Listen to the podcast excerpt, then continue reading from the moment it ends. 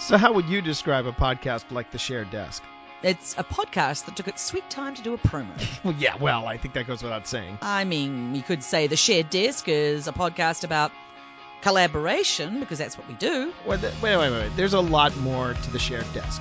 You got our Loot Crate Looky Loo. Oh, what's in the box? And then what we're doing when we're not writing, usually it's pretty nerdy. And then there are the drop ins. Has the whole world gone crazy? Yes, there are drop-ins. And we love having guests on the show. It's The Shared Desk, after all. And if it's Katie or Lauren, you get some lovely singing as well.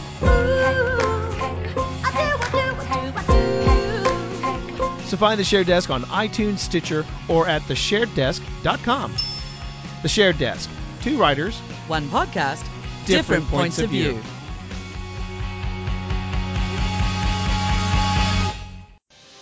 Greetings from TG Geeks Webcast, where Ben, and Keith, the two gay geeks, talk about all aspects of geekdom and nerdery. Sci fi, comics, film, horror, genre, you name it, we talk about it. find our episodes each week on tggeeks.com. Visit our Facebook page, TG Geeks Webcast. On Google Plus and YouTube, look for us as Two Gay Geeks. You can tweet at TG Geeks and at the Two Gay Geeks. Or call our feedback line at 469 TG Geeks. That is 469 844 3357. Happy listening. Peace. Cheers.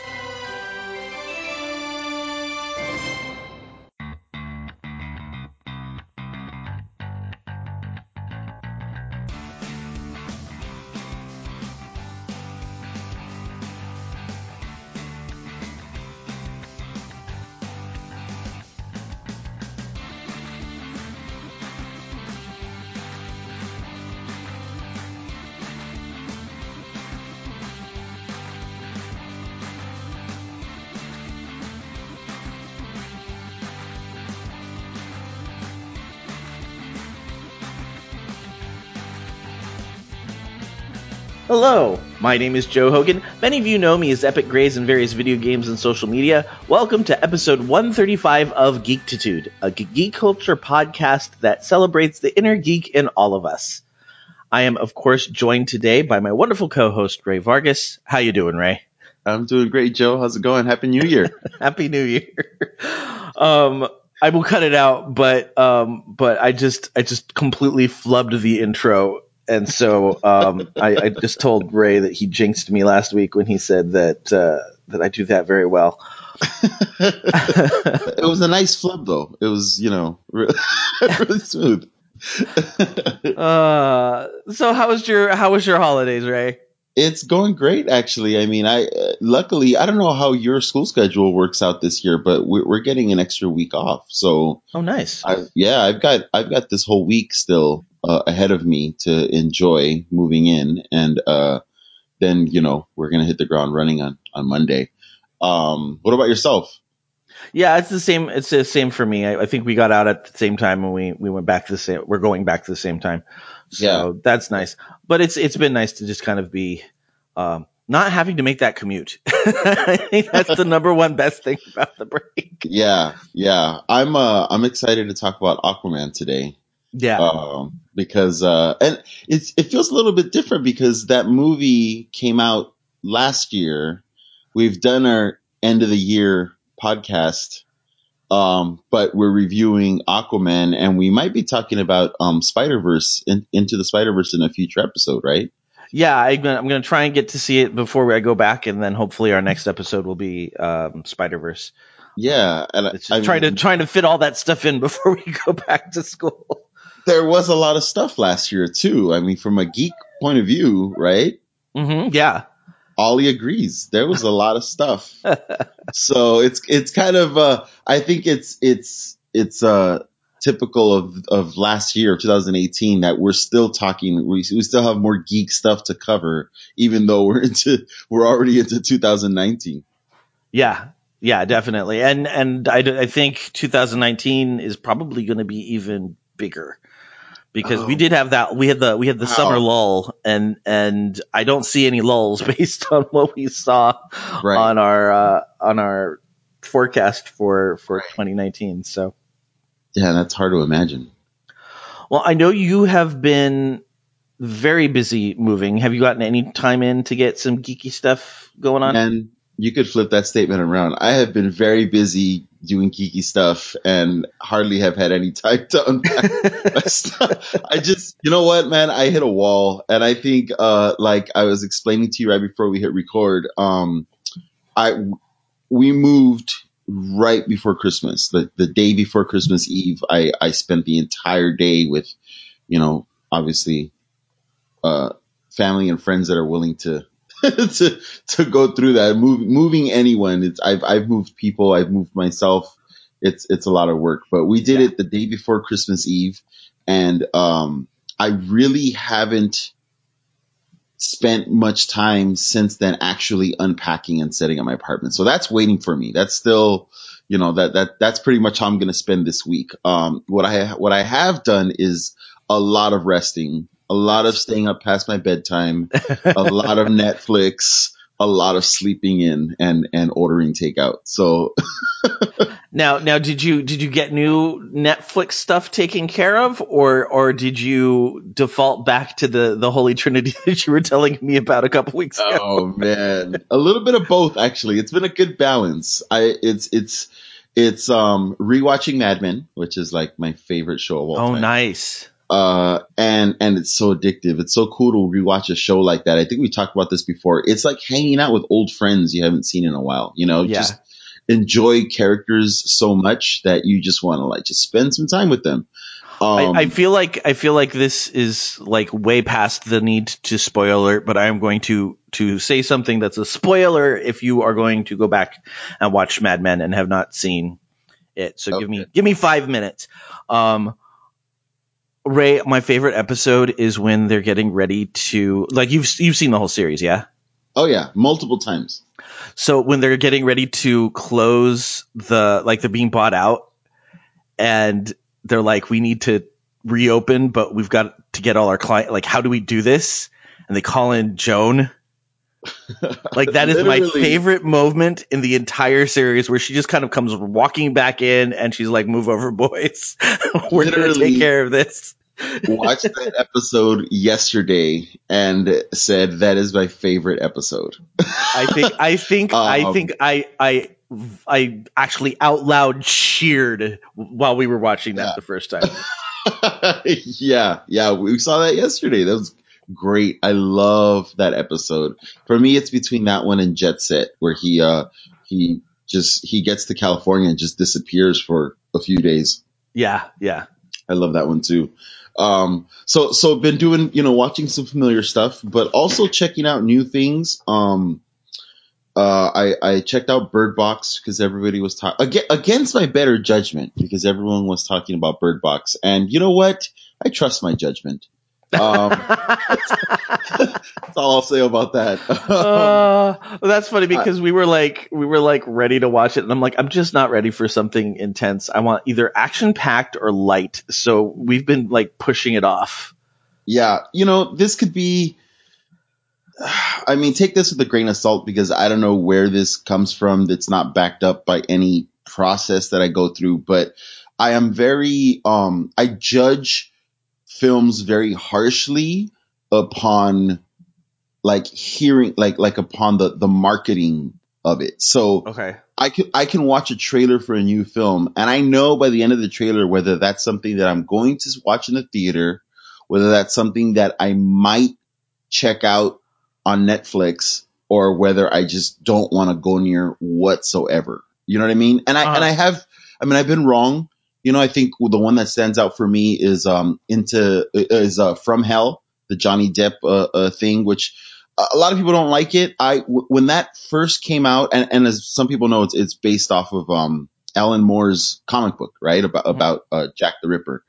And uh, when that movie it first came out, I saw the trailer and thought, "Eek, no, like that is not something like From Hell, like Johnny Depp, directed by the Hughes brothers. I'm good." And it wasn't until a few years later that someone convinced me to check it out, and I actually enjoyed it, but. I think it had a lot to do with expectations, as you and I have, have talked about before Yeah. um, you know, for, for those of you that spend any time on social media, you know the Bird Box memes and just like you know everyone's take is everywhere. So this movie's everywhere in terms of people talking about it. And on Christmas Day, um, we had some friends over and they were talking about Bird Box and they're like, you haven't seen it yet. And I, and I just was like, no way I'm wasting any time watching dribble. Now, mind you, I'm, that's a harsh take. I have not seen this movie at all. I know nothing. And I, I'm just like, just subtle Ray Vargas way. yeah, yeah, just from the like the I don't know, man. There's just something about the packaging that I'm just Uh-huh. like, no, no, that is not some. There's so there's so much good stuff out there. One, there's so much good stuff that I haven't caught up with this year or in, in recent years. And two, if you're willing to go back, I mean, God, I there's so many movies, great movies from the 50s and 60s and 70s and 80s that I haven't seen. You know what I mean? That I'm Uh-huh. just learning about. That I'm like, there's, I don't have the time to to know that if it looks, eh, I, I'm not even. It's gonna take a lot of word of mouth for me to to check it out. And so the the reason why, and I've heard this from a few people, so this might be brilliant on on the part of of the makers of Bird Box, but the reason why I broke down and decided to watch it is because everybody was talking about it, and I was like, okay, I gotta, I, I got, I'm gonna, I'm actually gonna watch this just so that I could, I can, you know, be a part of the conversation or or or, or whatever. Um, nah, Joe, nah, it's it, it's I and, and I tweeted about it. Um, I should have I should have had this ready. I've been talking long enough. Uh, let me bring up my tweet real quick because it it's just it was a it was a two part tweet because of what it, it's just interesting. I'm fascinated by how the the general public is is starting to consume geek culture and geek properties. You know what I mean? yeah. And I feel like if, if, you know, no, I'm not going to spoil Bird Box, so don't worry about that. But, um, it is, it is a, a, it's like a sci-fi scenario, right? And to me, it just made me think of like a rejected, like Twilight Zone script from the 60s. You know what I mean? Or, or, or 70s, 60s. Mhm. Um, and so it, I just like, this is not good, but so many people are blown away by the concept that I'm like, oh wow, you, a lot of you have never really engaged with like far out, like conceptual, like storytelling. hmm You know what I mean? Like a Yeah. lot of like, like Philip K. Dick type stuff, you know, where it's like, what if this scenario? And then you tell a story around that. So many people are talking about this like it's groundbreaking or something. hmm Um, my, my tweet said Bird Box would have been rejected as a concept for a 10 minute Twilight Zone episode back in the 60s. And yet people are out here recommending it as a two hour must watch, shaking my head. And then I followed that up with, it's really curious to see the general viewing public catch up with fans of pulp storytelling and comic books and genre fiction like sci-fi and horror. I'm glad the interest is there, but I wish the collective taste would catch up. So that, that was pretty much my, my take on that. That's that's very interesting. A little harsh, but but very, but very interesting. um, but I, I I kind of agree with like I think spoil alert for Avengers if you haven't seen Infinity War yet, but um, when when everybody like I, the number of people who were like traumatized by the fact that like half the universe died i'm like Yeah. "Oh, this is just comic books people. Like, like, this is just like this is this is nothing to panic about.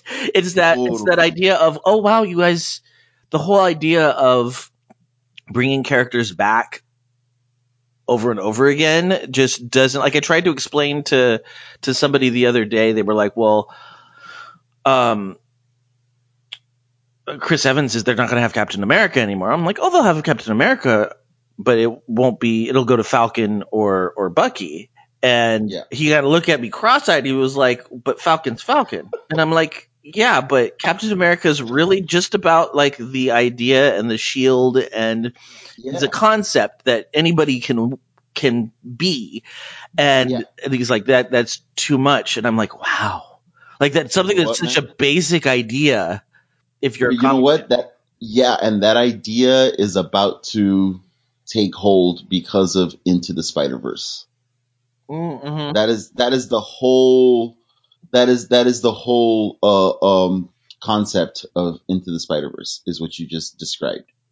Um, and and you're right, it's totally comics, and I feel like you know if you're a geek, you know that that the, the geek landscape is littered with the corpses of projects that were a cool idea Uh huh. right? Uh-huh. But like just the story sucked or it just didn't they just didn't execute it well or whatever or the audience wasn't there. You know what I mean? Right, right, right. So that, I mean that is that that is a lot of geek cultures is that it's like, oh, this was a cool idea, but you know, it just didn't work out or whatever. And to me, that's what Bird Box is. And honestly, it's not even that cool of an idea. It's it's definitely not new. It's not an original idea, you know? Mm-hmm. Um, so it's just, yeah, that was kind of like, wow, it's weird to be like a geek and be, and feel like, oh, we're ahead of like the storytelling curve, like at this particular point in time. Yeah, because well, because that's we they we were the untapped well that they're now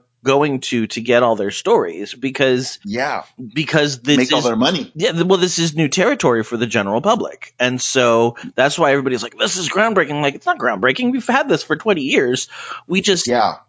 we just haven't shared it with you Yeah. yeah that's how I felt. I felt a lot of this feeling, um, when the X Files was first being aired. hmm you know, because I think that was that was a big uh like introduction for a lot of people into that type of storytelling as well and, and just that kind of genre stuff.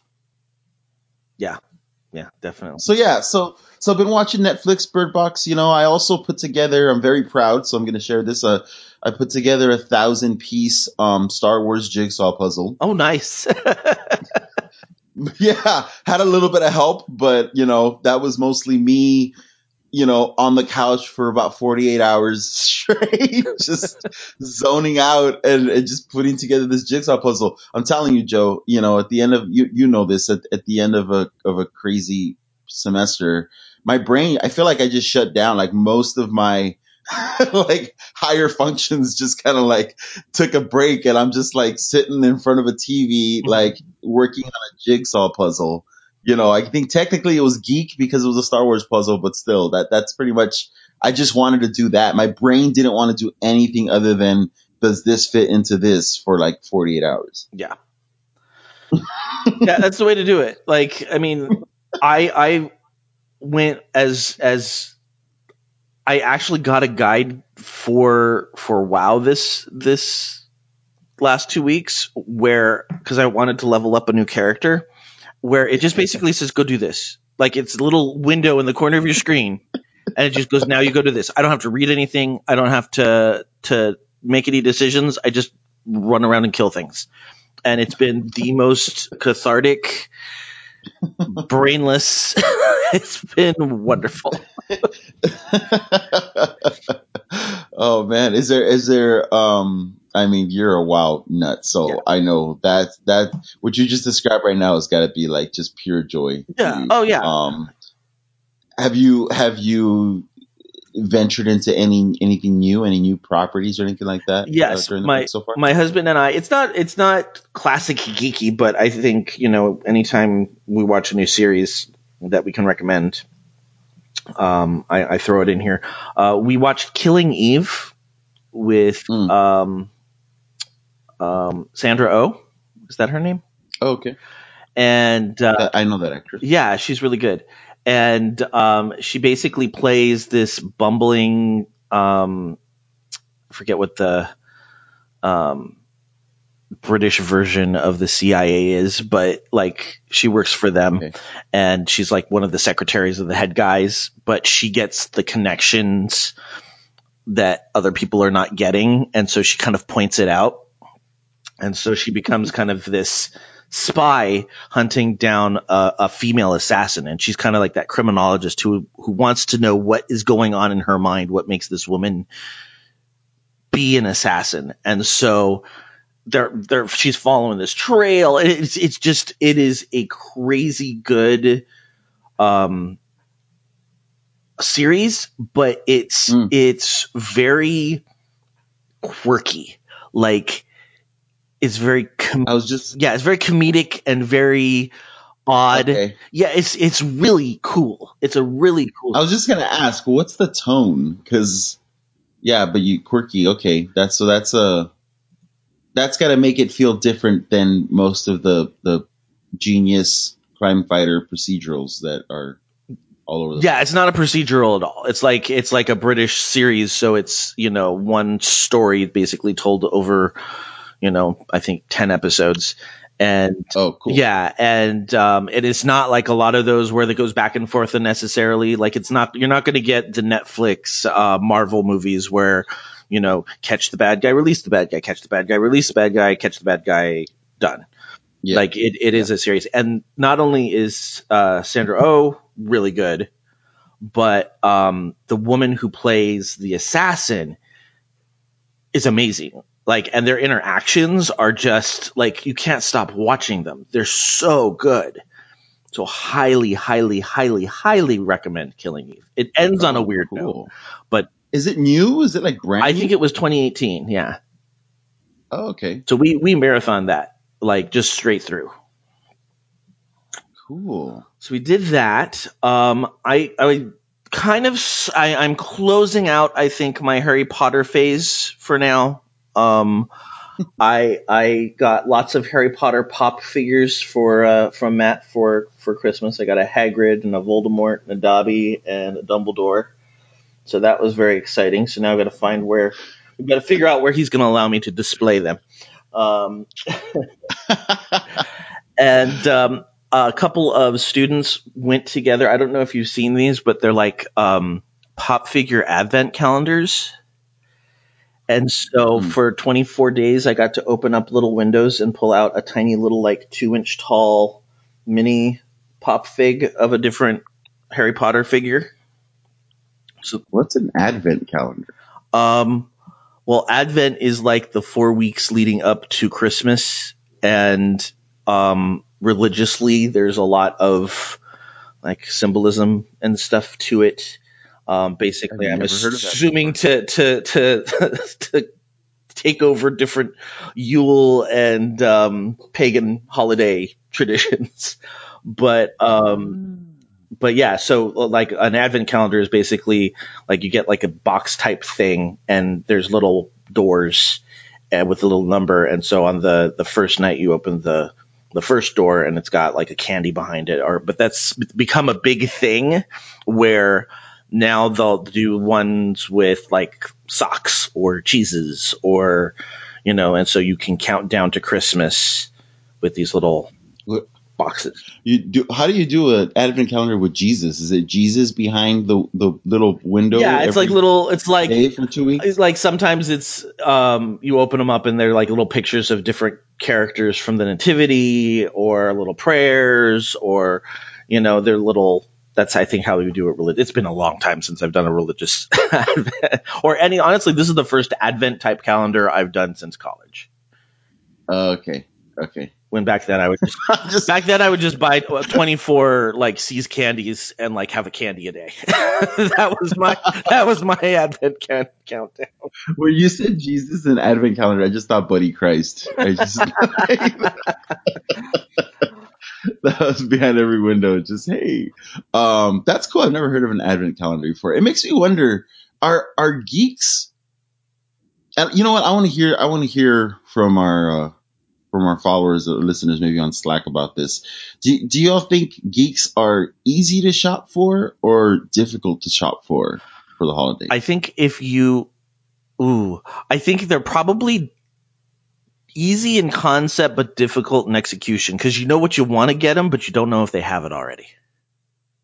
Right. Or you don't understand what the hell it is they're into. you know, it has something to do with uh, wizards, right? Like, you know what I Yeah, mean? Like. I'm sure a lot, a lot of geeks get kind of like a really well-meaning wrong gift, right? yes, I can see that quite a bit. I can I can see that being a. I think geeks can can shop for geeks relatively easily. I think non geeks just don't get it, and so it's it's harder. so geeks are hard to shop for. I think yeah, in general. Because if you know the property, right? If you know the property, that it's like, oh, I'm gonna get you this blanket that's this, you know, Transformers blanket or whatever. Like you'll you'll like that because you're into you geek out about Transformers. Oh, did I tell you? Did I have had I seen Bumblebee before? I haven't I haven't seen it, but I'm kind of interested in seeing it. Okay, so I don't think it's a good movie. You saw I it? saw it. And and this is the weird thing. I would not have gone and seen it, um, Ray, because I didn't know it wasn't directed by Michael Bay. It's produced by Michael Bay, but it's not Right. directed by Michael. I did not know this. Yeah. And Yeah. out of the blue, like I really should have checked his temperature, but I didn't want to like jinx it. Um, my husband says, "Hey, let's go watch Bumblebee," and I looked at him like, "Who are you, and what did you do with my husband?"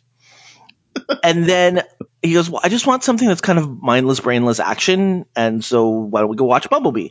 And I was like, "All right, sure. I don't think it's going to be very good, but sure." Um, wow.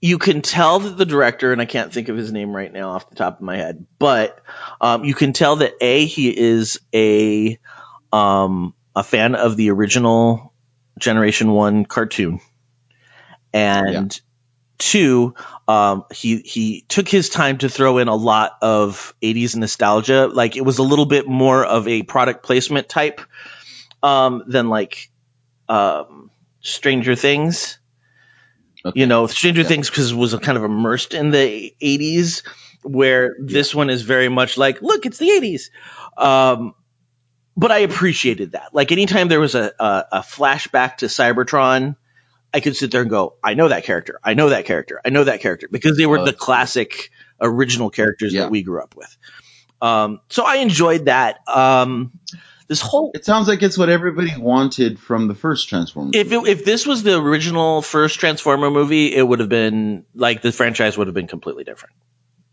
oh my god. Yeah, this is this is the movie we we should have gotten. right. You know, um, and so if they kind of like pick up from here and go forward, it would be wonderful. I don't think that's exactly how they're going to go do it, but yeah, I think it is. Yeah, I, I heard about the the 80 setting and and it's gotten good word of mouth. I mean, it could, but you're saying it's not a, a very good movie. It could just be that the the uh the the threshold is so low for Transformers movies. yeah. Well, that's the Now is that the highest rating of any other Transformer movie. And I looked at him and I said, "You do realize that's a very low bar to shoot for." Yeah. cool. So I'll, wait for this one uh once it starts streaming. I'll, I'll probably check it out. Oh, and the other thing is because it's not directed by Michael Bay, I could actually understand what was going on during the action sequences. It was kind of weird.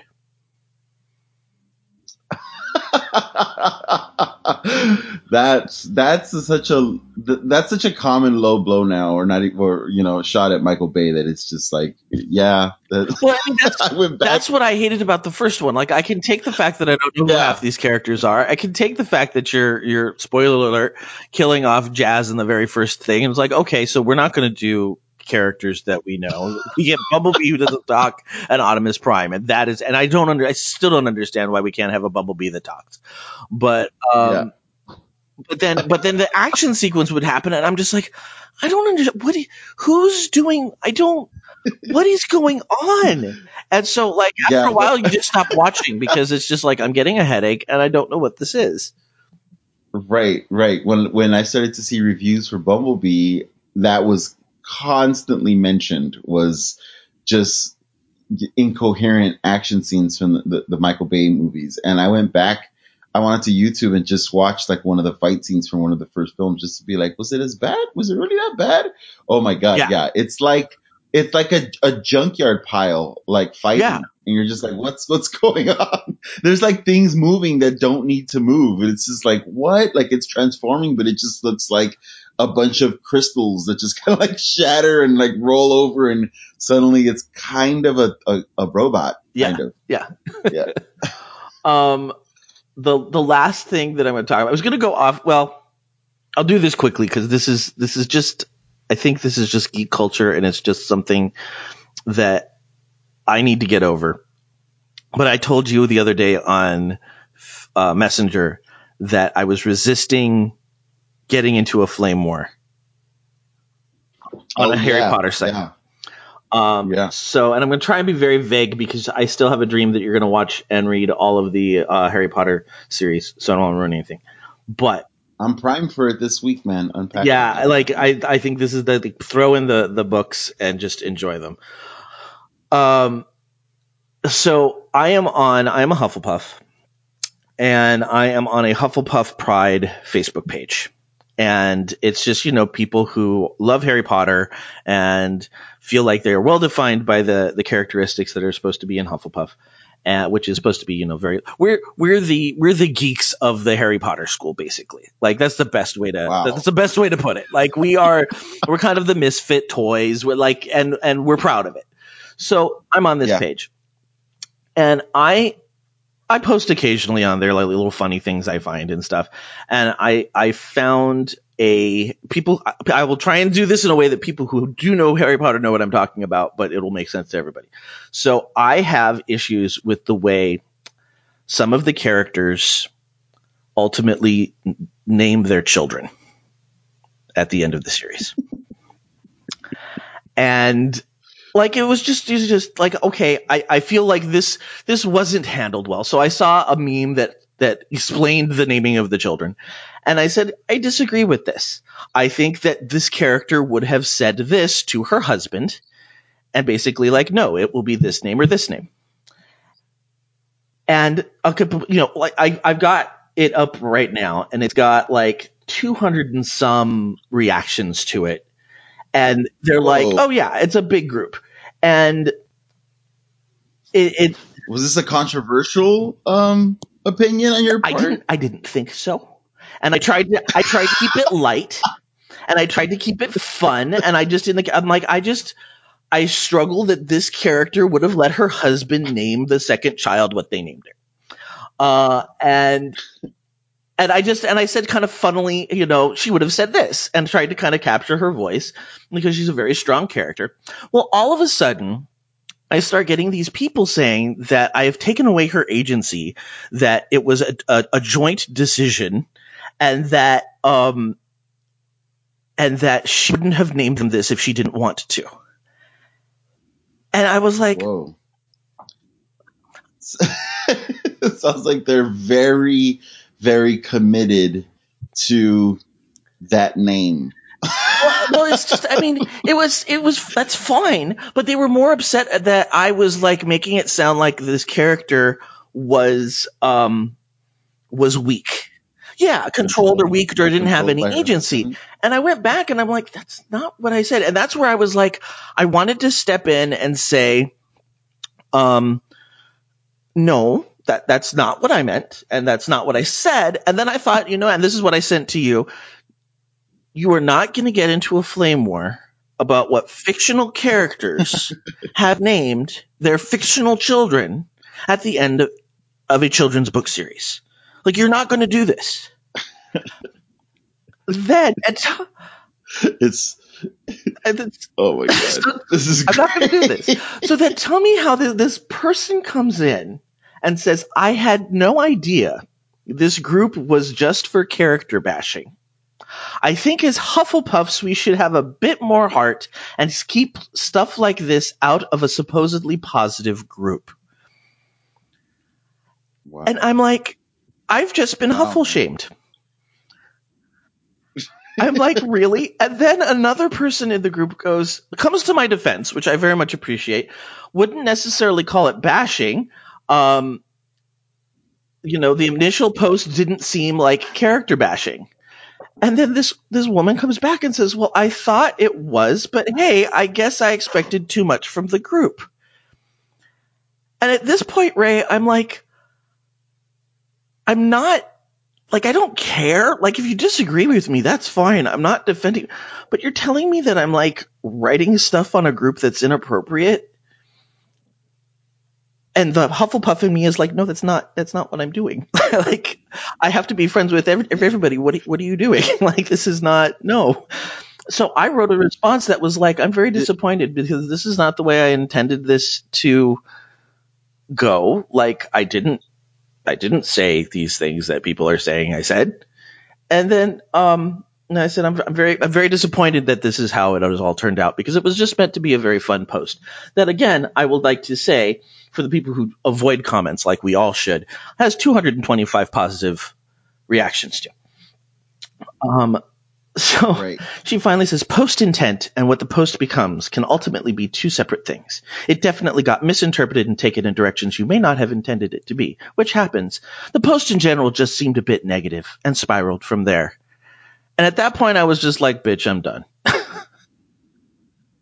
I like I just like at that point I was like I I feel a little bit like I know how people who say that they're constantly being told to be PC are feeling. Because I'm like I just posted something fun and silly and why did it all of a sudden have to become about fictional characters? About characters that are not right. like this is just supposed to be fun. And i think that's why as i'm i'm working it out with you because i had to i haven't had i haven't talked to anybody about this but it's been pissing me off for two days. Um It's it sounds like the the it sounds like don't fuck with our canon. That's what it sounds like. Don't fuck with with the canon story. You know, like this is what was written and we are all going to we are all kind of jointly committed to supporting and and justifying everything that was written right and so you come along and call into question like you know oh maybe it would have been better if it was written like this and some fans are just not going to be able to handle that. Yeah. You know like they're like you know what i mean? Like their devotion they're, they're not even devotion. I would say it's like a need to to to make the written word into like this gospel right? Like it's it's they don't they they can't even it's so fragile actually they can't even envision it another Right. way as well and that's joke. the thing i mean like again at the end of the day and and why i wasn't going to go and jump in when people were like saying that i was mischaracterizing somebody like at the end of the day this this is such a not a not a, it's not it's a non thing like it it matters not in the grand scheme of the world or my life but i just felt like it was like this is what happens when fandoms go awry it's like you know this is supposed to be a group where people just kind of share their love for harry potter. And i threw something out that i thought would be fun. And you know 225 other people said that they thought it was fun. But one person and it's got to be one of those people I, I i truly believe that it's one of those people who says i don't want to start drama but hold my beer.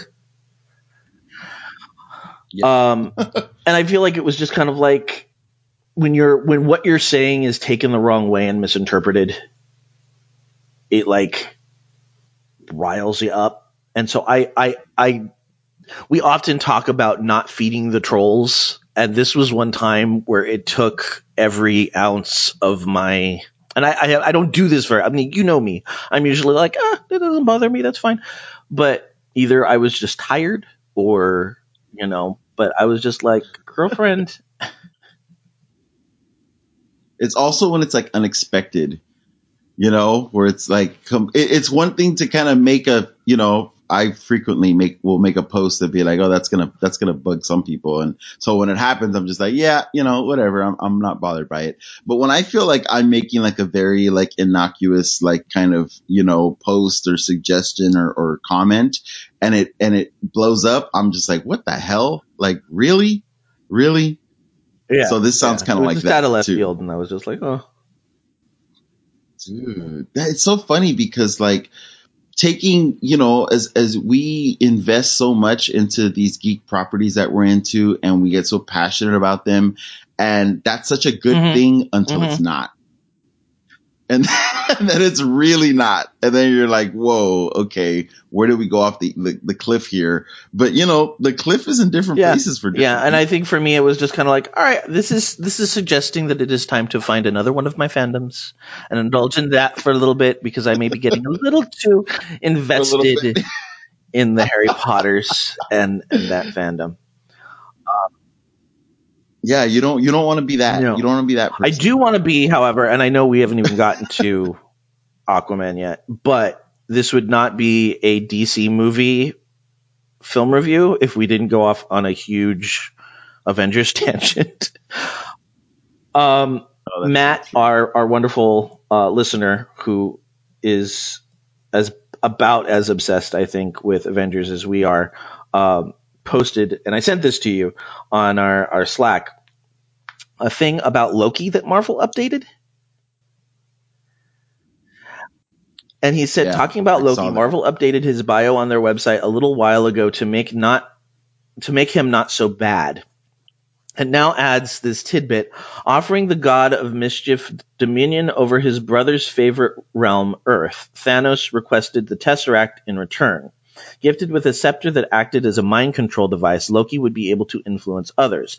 Unbeknownst to him, the scepter was also influencing him, fueling his hatred over his brother, Thor and the inhabitants of Earth. So, um, that's kind of a big retcon, no? Yeah, it is. Yeah, and I've actually read that they were planning to do that for a while. is this so that they can do the Loki series? Um, I think, yeah, but I think it's also, um, to set up his character going forward in general. I think even for, um, the next Avengers film, because I, I, I don't think Loki's dead. Well, I mean, obviously, obviously he's not dead if, you know, they're planning a series, but I mean, I think he's not dead even in the, in the Right. context of like these films. Um, I think he's coming back in the next film and I think it's to set that up as well. I mean, they've been, you know, ever since he kind of he he was like one of, if not the most popular character immediately after Yeah. the first Avengers movie came out. like he was he was more popular than like, uh, you know, um, a lot of the uh, well, Tom the actual has a huge following. And so- like, I think, I think if if we were, if I had Thanos' gauntlet, one of the things I would want to do just for for evil fun is pit him and the um, uh, Doctor Strange. What's his name? Um, Benedict Cumberbatch. Oh, Benedict. uh, their fans against each Yeah. other. Like, go slap each other. Each other. Go. Oh, you're evil. um, yeah. So, so I think you know this whole. I mean, they made him more like they they've been working to make Loki more likable Mhm. and less evil since then. If you think about Thor two, you know he's briefly on the side of Thor, and then he double crosses him, and then definitely Ragnarok. He's you know again part of the team um, you know, leading up to, to when Thor takes him out there. Actually, no, he comes back. He's he's part of the like the good guys at, at you know the last half of Thor Ragnarok. So I think this is something they've been working towards for a while. It doesn't surprise me that they would update his his um bio like that, but it is a big deal because it's like okay, that's you know he is firmly now like not a a, a villain like a straight ahead villain. Yeah, it's interesting. Like, well, it also tells us that he's definitely going to have parts. Like, he's definitely not dead. Right. Totally. All right. Well, I'm sorry. I took us on all sorts of tangents. Forty minutes in, we haven't even gotten to Aquaman yet. That was good. That was good. Yeah. we haven't we haven't Yeah. spoken in a while. This always happens. well, and the hol- the holidays, happens. we've we've had more time to indulge in geeky stuff. So, all right. So we'll we'll yeah, totally. go to a quick commercial break, and we will come back and we will geek out about Aquaman. I'm Void, And I'm Beej. and together we're the Geek to Geek podcast. Well, we make it. It is kind of us, but I guess it's separate. Every week, we pick a topic from geek or digital culture and chat about it for a while. And you're invited. We talk about books and movies, games, comics, the internet. Or really whatever we feel like. Yeah, that too. So look for the Geek to Geek podcast on iTunes. Or wherever your podcasts are sold, or downloaded, or whatever. Hi everyone, I'm Katie. And I'm Chelsea, and we are the hosts of Tea Time with Katie and Chelsea. We are two best friends who love pop culture and talking about pretty much whatever we want. Katie! Yes. Stop thinking about Zac Efron and tell our future listeners what some of our latest episodes have been about. Well, we've talked about Zac Efron. No, get it together, Katie. Fine. We've talked about fan fiction, classical literature adaptations, favorite TV couples, and so much more. So grab your cup of tea or whatever your drink of choice is and download our podcast today. And we're back. And uh, in case we haven't made it very clear, we are doing a spoiler cast of Aquaman. So if you have not seen the movie and you don't want to be spoiled, um, then then come back to us when you are are done with the movie. But one spoiler alert that we all knew about, one spoiler that was that we will have, uh, we did have a moist Jason Momoa. So yes, yes, that uh, that was there. My favorite, um, my favorite nickname for for Aquaman that I've that I've seen pop up on social media since the movie came out is uh, Wet Thor. I like that. I like that quite a bit. That's Jason Momoa, he's Wet Thor. um, I'm dying to know what you thought of this movie, Joe. Um, it was fun. It was fun. I think, I think whoever is doing the world building for these movies, like these movies should just not take place on mainland Earth. Like I feel like we we all want to see more of the Amazons on Amazon Island. Um, we all want to see, I think, more of the you know Atlantis, but that was that was that was what kept me going through most of the movie was a combination of the kind of cool world building they did under the under the sea Mhm. and um and the fact that like love him or hate him Jason Momoa is just a charismatic watchable actor. Yes, yes, he was born to play a superhero. Yeah. Yeah. Totally. Um, I don't know. I don't know if you know this. Might explain a lot, but um, there's there's no grand world building plan or scheme for for the DC universe over at Warner's. You know that, right? No. Yes. Really? Yes.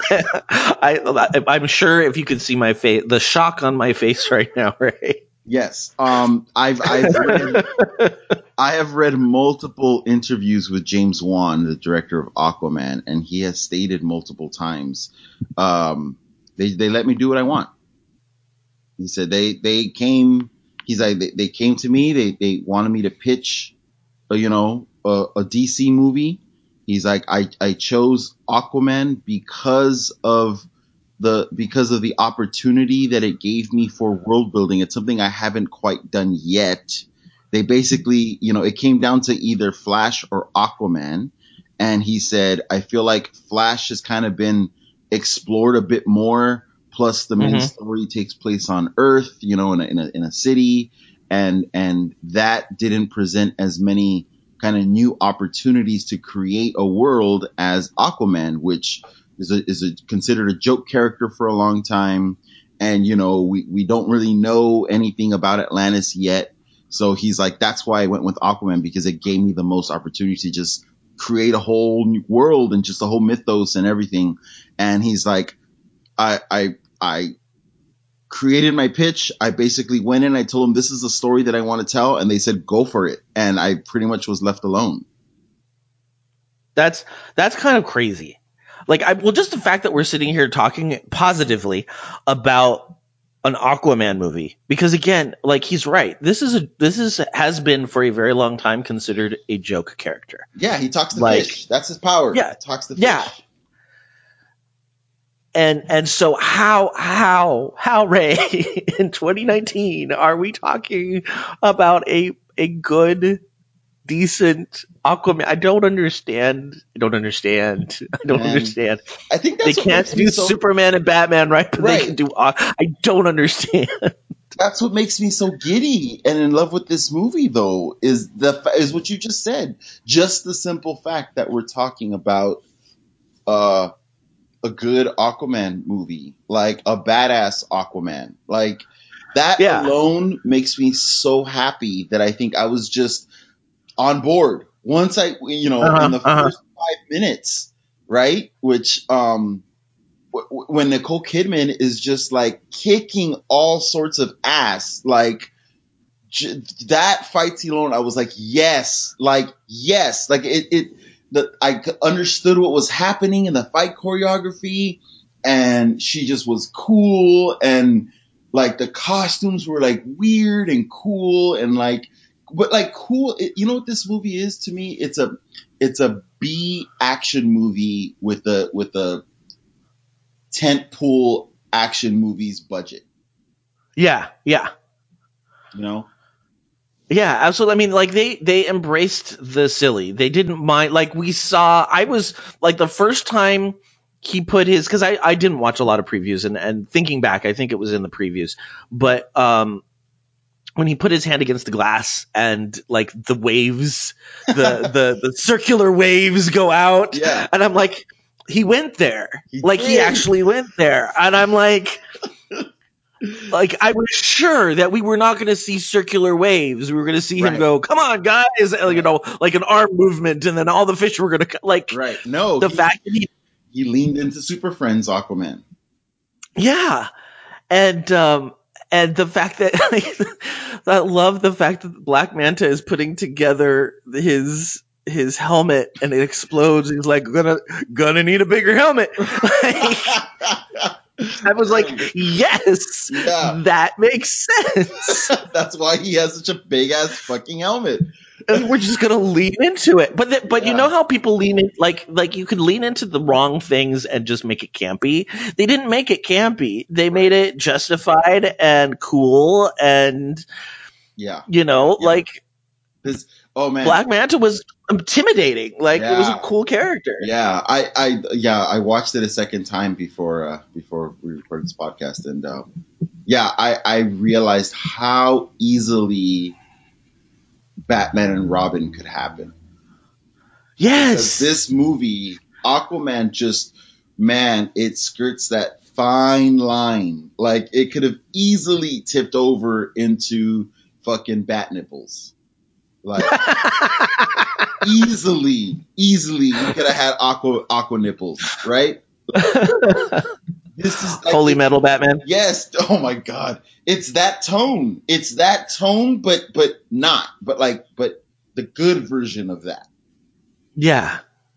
Um, and I think a lot of it has to do, as you said, with with just the the charisma of of not only Jason Momoa. I think all the actors did a good job. Um, Yeah. Yeah. I was surprised at who Now- was in this movie. Yeah, I was well, and here here's my question: Did they tone? Because I'm colorblind, so you're gonna have to help me out here. Did they tone down the red in?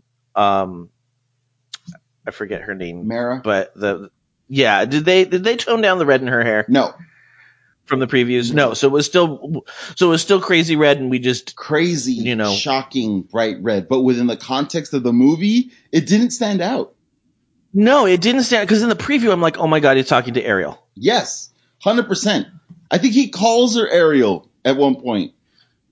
It's like it's like a side, like a quip, like okay, Ariel, Yeah. like yeah, no, they leaned into it, man. They just went for it. I love that. I love you know that's the thing is like I might walk away from a film just disappointed in the story or, or not liking it, but if it was a if Mhm. it was a home run swing, I will at least respect it. I will say, you know Yeah. what, they went like Venom. You know, Yeah. they went for Uh-huh. it. They knew what kind of movie they wanted to make. They went for it. It wasn't my cup of tea necessarily, but I really respect the hell out of the fact that they just said, we're making a fucking 90s ass douche superhero movie, you know? And they did. Yeah. Congrats to them. Um, I, I'm a big fan of James Wan. Um, I root for him. You know, I like that he, he dips into different genres and does well and does his thing. And so, you know, I thought it was a really cool choice to have him do Aquaman. So I was already kind of like, all right, you know, rooting for the movie for multiple reasons. Obviously, being a you know a, a comic book fan is another reason. Um, and yeah, so so it, it, it's to- I, I think it does veer a little bit campy in moments, and you know, to me, that was the stuff that I was I think tested my goodwill towards this film the most. But in the end, I was okay with it. I was like, okay, that's you know, I I understand why that's there, you know. Mhm. And if you know James Wan films, I mean, this is the guy who directed you know, Fast and the Furious 7 or whatever, you know? So it's like that's, if you've ever seen any of those movies or, or even parts of those movies, that's, to me, that was the whole, the whole, uh, uh, um, part where they, they're like, all of a sudden in a, in a Italian Mentos commercial, walking through and like people are laughing and grinning like idiots for no reason in the bright sunshine. Like, that's James Wan. That's totally out of a Fast and Furious movie. Like now we're gonna go to this sexy location with this really cheesy pop song, you know, kind of blaring over the the fucking score. Well, that, that's one. That's one thing that they need. To, I felt like they needed to lean into a little bit more was the um, like every once in a while you get this twang of '80s music, yes, and it was like, can we just like? I I felt like it needed to just kind of be the music, like it just needed the tone of the music, or it needed to be used in consistently in the same areas or locations because the problem was is, is that it was cool for what the effect it was trying to create but it took me out of it every time it happened. It was like well there's a power chord from the 80s like like it was very like I, I i wish that i wish that it had kind of anytime that they were in atlantis the music was kind of 80s synth. Yeah, like that I that would have been I would have been fine with that. They had a little bit of that, but I would have been happy with more of it. Yeah they needed to lean into that hard Yeah, yeah. It it in moments it kind of reminded me of the score from Drive. I don't know if you saw that Ryan Gosling film, that like Mhm. super violent, weird uh, movie that I really like. But it kind of reminded me of that of that score in in moments. Mhm. Uh, and I, yeah, I wish they had leaned into that more. I mean, this is this is an an '80s you know direct to video B action movie at its core. I think that's the spirit of this movie. And then they just fucking crank that up to 11. the effects, the digital effects, and you know, the, the, I mean, it's got Dolph Lundgren in it for God's sake. When I, I didn't realize that that's who it was. And then I just pulled up the i am That was the next thing I was going to say. Dolph Lundgren was in this. I didn't realize that he was. That oh, that I was got him. so happy. I got so happy when I saw him on screen. I had no idea. Apparently they had all these character posters out and stuff. So it was, you know, he was part of the marketing that he was one of these characters. He has his own character poster. But Well, I, I'm going through. I'm going through, and I was like, I didn't realize that. Like since since 2012, yeah, Dolph Lundgren has been working consistently. Yeah. Yeah, he has. He's been cropping up here and there. So I was really happy when I saw him. I was like, yes, this, I love this movie more and more. Like, this is great. they brought out Dolph. Like, that's awesome. And that's, I mean, you know, I grew up watching, you know, Van Damme, you know, action movies, kung fu movies or whatever in the 80s and, you know, Universal Soldier and, and, like all that stuff, all that cheesy, like bad, like 80s action stuff. And to me, this, like it, um, that was, this movie's in the spirit of that stuff. So, and so that, to me, that made Black Manta make more sense as well. Mhm. Just that whole take on that character, it, sometimes it did feel like, oh, this character is like in a different movie, you know, but a little bit, yeah. But when it comes into play in the main story, it fits and it actually adds to it.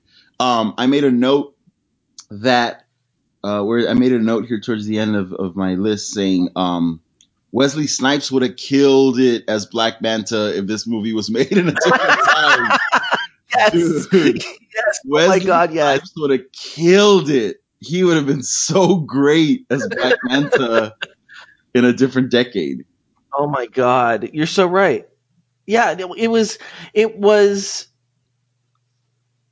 I guess the best way to put it was just kind of comfortable. Like it was a movie that it didn't have a lot of surprises. It didn't have a lot of moments where like I was like, "Oh, I didn't expect that." Like it it was just good. Like you know what I mean? Like it Yeah. wasn't it wasn't amazing. It wasn't completely a, a home I don't think it was a complete home run, but but they got on base. Oh yeah, for sure. It's imperfect. There are there are problems, but you know what? If you're sitting there wondering why these Atlanteans that can that can shoot through the water like Superman flying through the sky, Uh-huh. and you're sitting there wondering why they're riding seahorses and sharks and shit, then you're watching the wrong movie. Then you're just Yeah, like yeah. you're not like what are you doing? Like you know, like you you, you forget it. This movie's not going to work for you. Now I do have to say because he very rarely weighs in on our um on our conversations, but I'm sitting here going, you know, it was a good movie, it was everything. My husband just stands up on his side of the desk and mouths to me, but it was no Bumblebee. That's great. um, Uh. God, there's so um, I want to say I'm I was really happy that the story moves. Yeah. It does. They don't waste any time. I mean, it starts with the parents, which I thought the parents were a great emotional linchpin to this movie. They were they were like the the, the bookend of the whole story, which I thought was a really good choice. Yeah. Um, and literally, dude, like what? Uh, Nicole Kidman, you know, her character at Atlanna shows up within the first minute, and then two minutes later, awesome battle scene. Like she's throwing her trident, she's like flip kicking and like, like just sending like like bad guys through walls and shit. Like that was just really cool. yeah. Um. Well, and and his his father was just adorable. Like, Yeah. I just wanted to go up and give him a hug. Yeah, so that that actor actually, uh, Jason Momoa fought to have him cast in that role. He was he. I, I read uh, um, an article. I've read multiple articles about this movie already, but um, that where where he said like he he was he was dead set on that character. That actor's name's uh, Temuera Morrison. He was dead set on him playing his father, playing that role. So that's pretty cool. Yeah. Yeah, no, it was like he he was excellent. yeah I'll, i'm gonna come back i'm gonna circle back around to this when i start talking about the the things that i that i didn't like about the film but um yeah he was excellent in that role um yeah i just i don't know something about superhero fights at this point joe where i'm just like you you better do something cool you know like we're we're at a point now where you can't just throw basic action out there. I feel like it the the story has to be there and or the the actual choreography has to feel interesting brutal. You know what i mean? I i thought Right. i thought there's certain movies like like i feel like the action and the and the fight scenes in um captain america civil not civil war um winter soldier was like a step up like i remember that i Uh-huh. remember the opening fight scene going oh shit, they did their homework. Like they're, you could, I feel like you can tell when a creative team is like putting, you know, extra care into the fight scenes and saying, hey, we got to make these characters look cool and look like the comics when they're fighting. Right. Well, I mean, it's like it took us until X Men Three to get a fastball special. Yeah, Like totally, exactly. Like that's like, but you like those are the things that like. Not that you should be just doing fan service, but it's that kind of stuff that people are are waiting to see. We want to see the fun interaction of different people's powers. I mean, that's why like a lot of people are like, well, you know, Civil War is good, but it's not amazing. I'm like, I could just sit and watch the the battle scenes yeah, all yeah. day. Like that's like if I just watched the battle scenes, I would be fine. And, I, I honestly like uh, Age of um, Ultron for the same reason, is because you get to see new cool powers, and they, you know, now we're taking a superhero and putting him underwater and making him fight. Yes, Like, yes, we're at the point now where you shouldn't be sitting there in a superhero movie going, "Oh man, wouldn't it be cool if that character did that?" Like they should be doing it.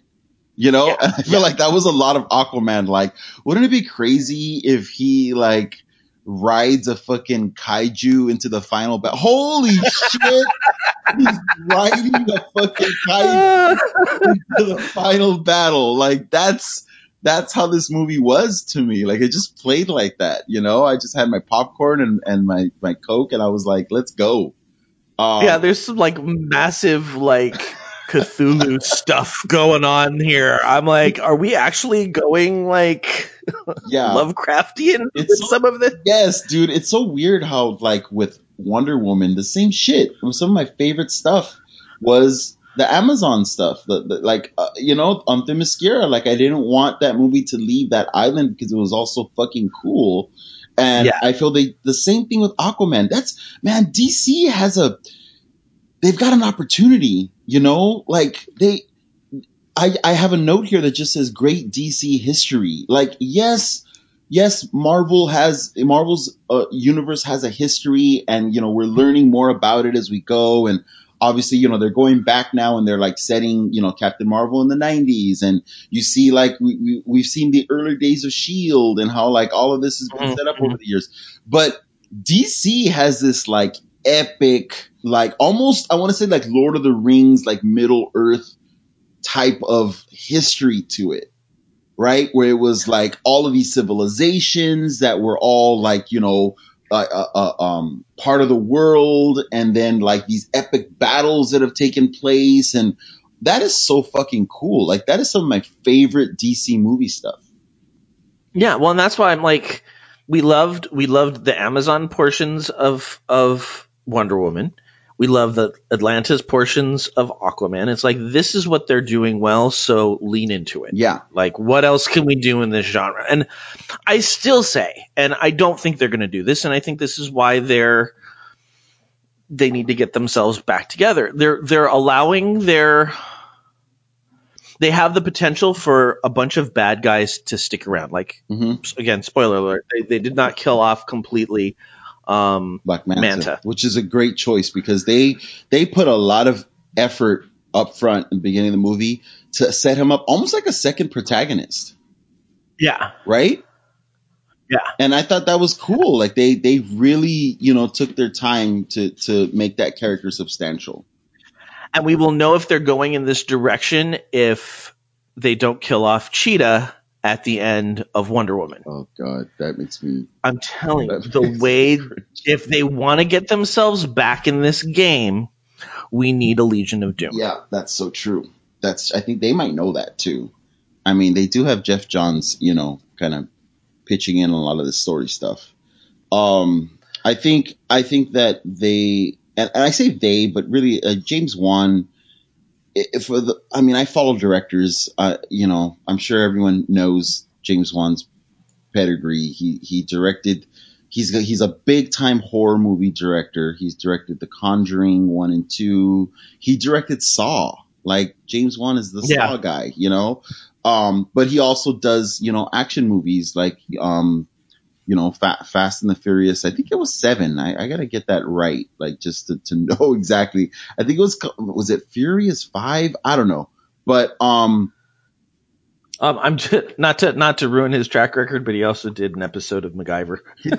I mean, depending on where you fall on that, I might be It's like, probably a good. That's- That's probably a good episode of MacGyver. that's kind of cool, actually, that he's done an episode of MacGyver.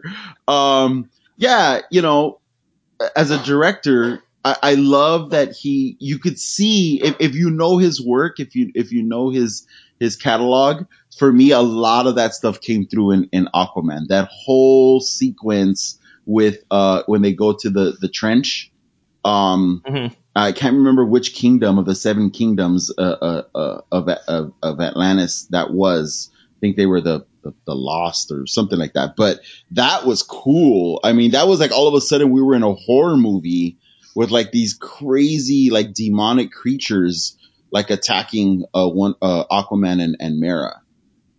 and Yeah. And and we could see what was happening. It's dark.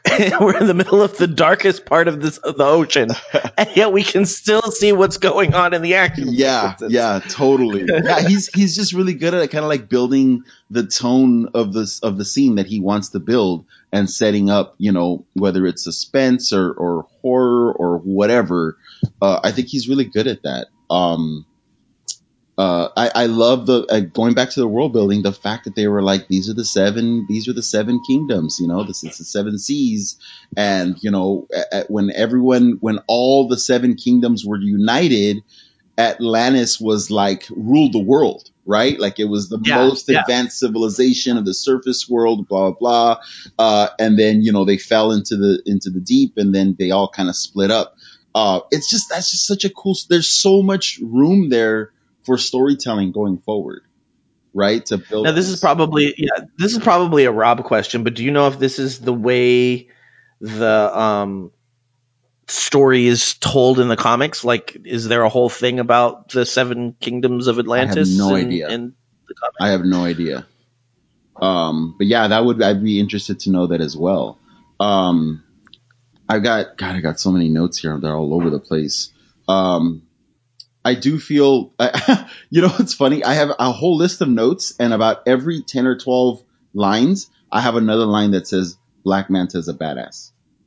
like every time he shows up, Black Manta's a badass. I do have one note here that says that they kind of um they kind of set him up to be a Boba Fett type, which I thought was cool. Yeah, yeah. Well, I mean, he's a pirate, and he, and he, as far as I know, he's always been a pirate. So Yeah. I think that's kind of, Yeah, yeah. you know, I like when they're they're true to the character. Yeah. Um that um that big action scene that he was part of uh towards the end, the the, the rooftop chase and battle, that was really cool. Uh That was really cool. yeah, and then uh, going back to the action, what stood out to me about that scene was the way the characters were fighting and falling and reacting to what was going on felt like you could feel it, like it didn't feel fake. You know, there's one shot where Mera is is running on a roof and an explosion happens right behind her, and she not only goes flying off the roof, but she's like somersaulting, like flipping, and then she mm-hmm. hits part of another roof and then it like shoots her somersaulting in the opposite direction. It just feels brutal. And you're just like, that's what a movie like this needs because if it, if it starts to feel too fake, then the whole thing falls apart like a stack, like, like a house of cards, you know? That that entire sequence, I was sitting there going, "These poor people's houses." like it, like I, I, you know, you know, it's fake and everything, but you're just sitting there going, because the setting is so. I mean, they're in Italy, yeah, and it's so very authentic. I'm just sitting there going, "Oh my god, the amount of damage this battle scene is doing." Yeah, totally. Um, were you, so were you were not as taken out by some of the cheesy scenes as I was? I mean, what was your take? What was your reaction to those? Um,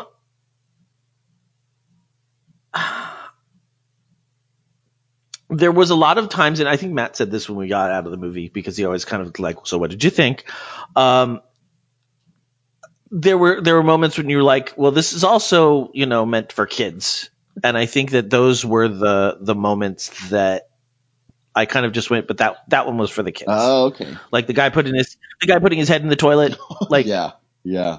That that was for the kids. Like, you know, and so it's you know, they've got to break up I saw him breaking I thought when he broke up the kind of silly stuff, like it it wasn't overdone and they didn't linger on it. Sometimes they linger on things and you're like, okay, we can move past this. But they were just like, all right, it's done and we moved on. Right, right.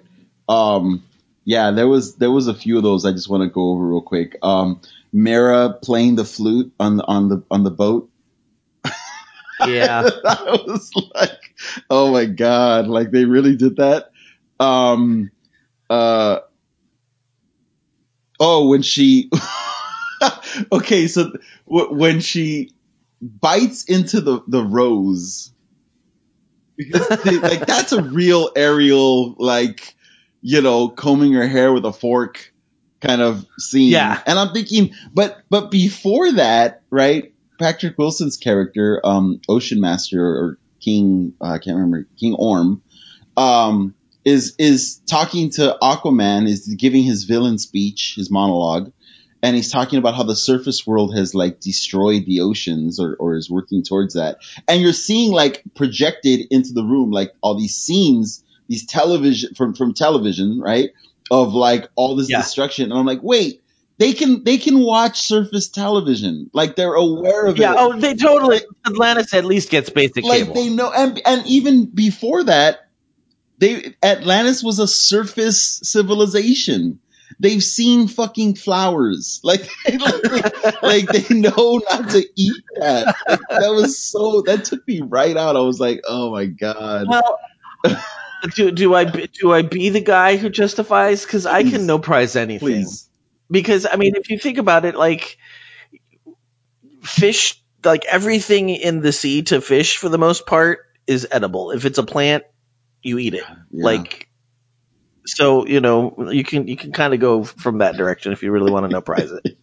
that was that that scene is right after um the whole desert sequence which i actually liked it seemed that i was a little like uh like where the, once the music starts doing that spielberg kind of like jump like boom boom boom boom boom boom like all that like you Yeah. know, like slapsticky like okay like i don't know if you're spielberg directing indiana jones i feel like you can get away with it but after that it's like uh you know you don't want to go into brendan fraser and the mummy fucking territory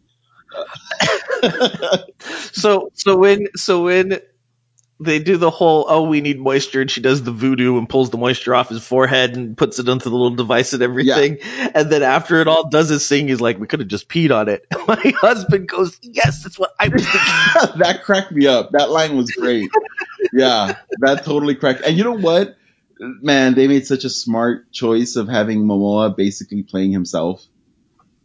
Oh, well i you know what i don't think it would like i don't think we would have taken I I don't think I can take a serious Jason Momoa seriously. Yeah, yeah. He's like, I'm like, oh, I follow Jason Momoa on Instagram. Like he's sticking out his tongue and drinking a lot and whipping his hair around. Like that's pretty much, like that's that's what they have him doing in the movie. They're smart. Like you know, they they understand his range. Yeah, I, I have a I have a friend who's worked at Warner Brothers for the last couple of months. Uh, he subbed in for a friend of his that was on maternity leave, and uh, he he said that he was a wonderful, wonderful person to work with, according to everybody on on Cool. set. Awesome. But but he was definitely quirky. Like he he definitely he definitely got to the Guinness pretty early in the morning. that totally makes sense. Um, yeah, we were talking about how how right he is for a role like this, and he's been Yeah. trying. You know, um, I was excited when he was announced as the new Conan in the new Conan the Barbarian movie that came out years ago, uh, and it turned out being a terrible movie. But I thought, like visually, they got the right person for that role. Um, obviously, you know, he has a lot of fans from Game of Thrones and, and being, um, the Dothraki king in, in that, um, series. But he didn't really do a lot of talking and, you know, spoilers doesn't stick around for too long. So, um, this, I, I was, Apparently, he was big on surprise, surprise, Stargate Atlantis. Like I never watched it, but apparently he did like a full Really? like his character was on there for like three years. that was the, that was the Showtime series based on the movie, right? Stargate? uh huh. Okay. But it was like the second or third spin-off of Oh that. wow. Okay. Yeah, I Yeah. didn't know that. Um, but yeah, I was really happy to see him like crushing this character. Like it, Aquaman is like that's Jason Momoa's take. I, I love it actually. Uh, and it's different. I feel like it's it's it's not quite exactly what we've seen in the comics so far. You know. No. Um. Well, there was there was I, I don't again I don't know I don't know Aquaman that well, but I do know that there was the whole long hair, uh, trident or, or, or harpoon hand. yeah. Yeah. But he was still real You know, though. You know, he was still like uh, it was a sophisticated. It was a he had been king, and and then you know this whole downfall happened after the death of Superman. DC was keen on like taking down all of their main characters. So like Batman got his back broken by Bane. Uh, Green Lantern went insane and and destroyed his city and turned into Parallax. Um, can't remember what happened with the Flash. But I know that Aquaman, that was when he kind of lost the throne and became this fucking like badass with the, as you said, with the harpoon hand and, and a goatee and, and long hair. But he was, the character was, was not, you know, this hard drinking, rugged, kind of rough around the edges, you know, vagabond or whatever. You know what I mean? Yeah, Um, gotcha. Yeah, but but I mean, just looking at Jason Momoa and and Amber Heard, there's scenes of them walking out of the ocean. You're just like, my God, that's a beautiful couple. Like Jesus, Yeah, yeah. wow. Like yeah, we'll just watch them for two hours, no problem. Um, Okay, and, and, and I mean, like we keep saying things that we're just like, how in the hell did they pull this off? I'm looking at stills on IMDb. How in the hell did they pull off the orange and green costume? yes, they did. They did. Because they did. They totally did. It was a fucking genius move to make that uh his his his royal armor. Yeah, Such and they- a great and they- idea. you saw you saw versions of it f- all throughout the movie. Yeah. and it and it changes for him. You know, it's very different for him, but yeah, but you saw hints of it, so you were ready for it. Yeah, absolutely. Other characters like King Orm also had that kind of like scale, like chainmail kind of armor. It just wasn't Mhm. as pronounced, but it was there. You're right. It was there through the whole film. Uh, and everyone kind of had their own take on it. Um, yeah, how did they, man, they, it just looks, and he looks great in it too. That whole reveal. I just love how, how they just lean into those dramatic moments, right? Like, I think Yeah, when when he shows up to the submarine in the beginning, um, there's like no less than three like shots where everything stops, the music cranks up to this badass like, and then it's just like a like a slow like a slow motion close up into Jason Momoa's face as he's Yeah. like giving some like badass look or whatever. They just kept doing that over and over again. It was like, okay, we get it. Yeah, like this guy's a badass. Like everything he does is amazing. Okay, we're on board. Um, they just leaned into it. And so the reveal at the end with him in the armor and he comes out and he's holding up that, that trident. I mean, it just looks awesome.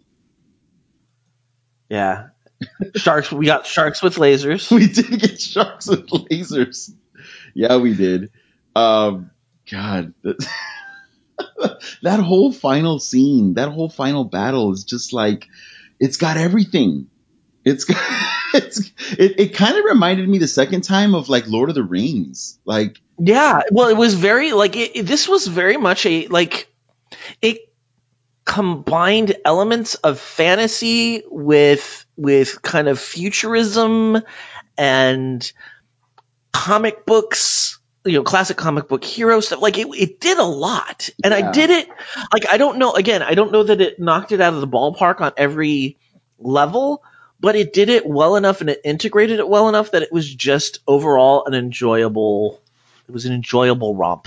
I think they also learned a lot from um, Thor Ragnarok yeah because, and this is something. This is a, this is a, a bigger uh, conversation around Marvel and DC that I want to talk to you about. But I think tone is so important to these movies, and I Mhm. think the thing that Marvel um, has has the thing that they have eh, that, that that I think has helped them more than anything is that very early on they figured out the tone that they were aiming for.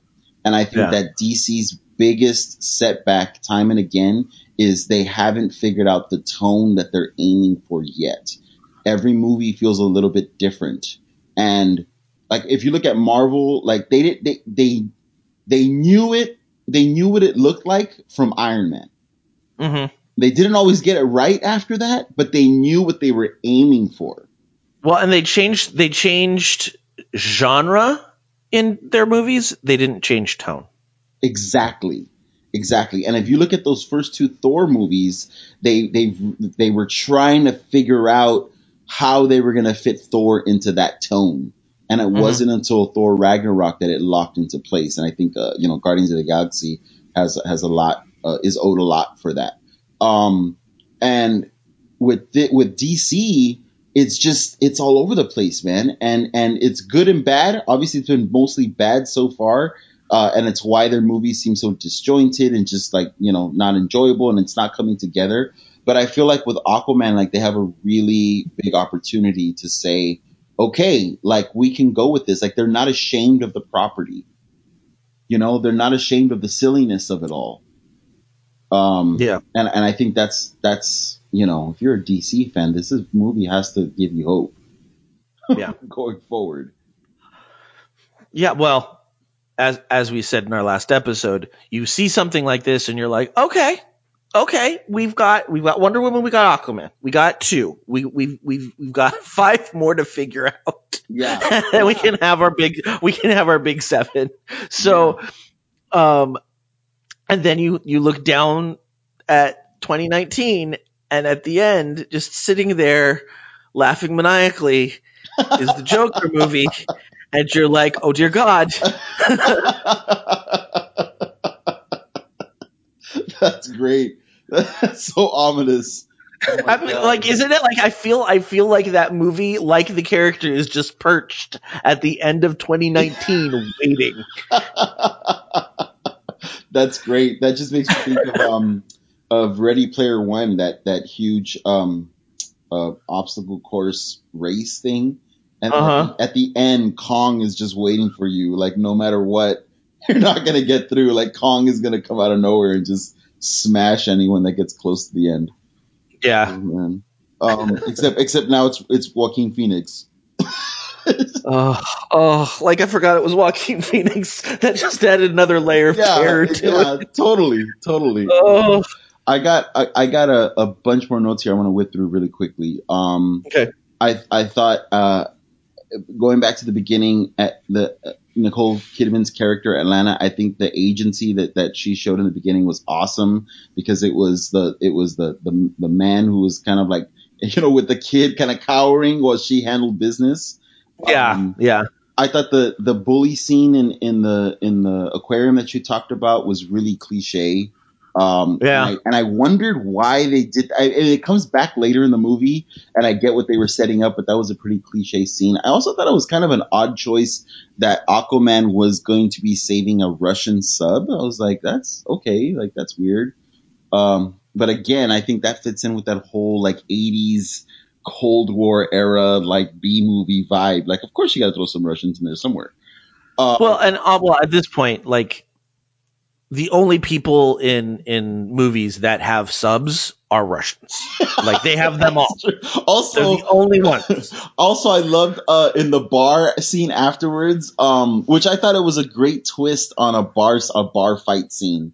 The guys come up to him and go, "Are you that? Are you that awkward yeah. Yeah. like, Can I get a picture? that was a good twist. That was good. Um, but uh, on the on the TV, they're watching the news afterwards, and they're like the the news is like the stealth submarine that the highly classified stealth submarine that was stolen from the. And I'm like, wait, what? Why? if it's highly classified, why are you telling everyone about it? What the hell? Um, I thought that it was a great choice to set this after Justice League and not try to make this another prequel type thing. right?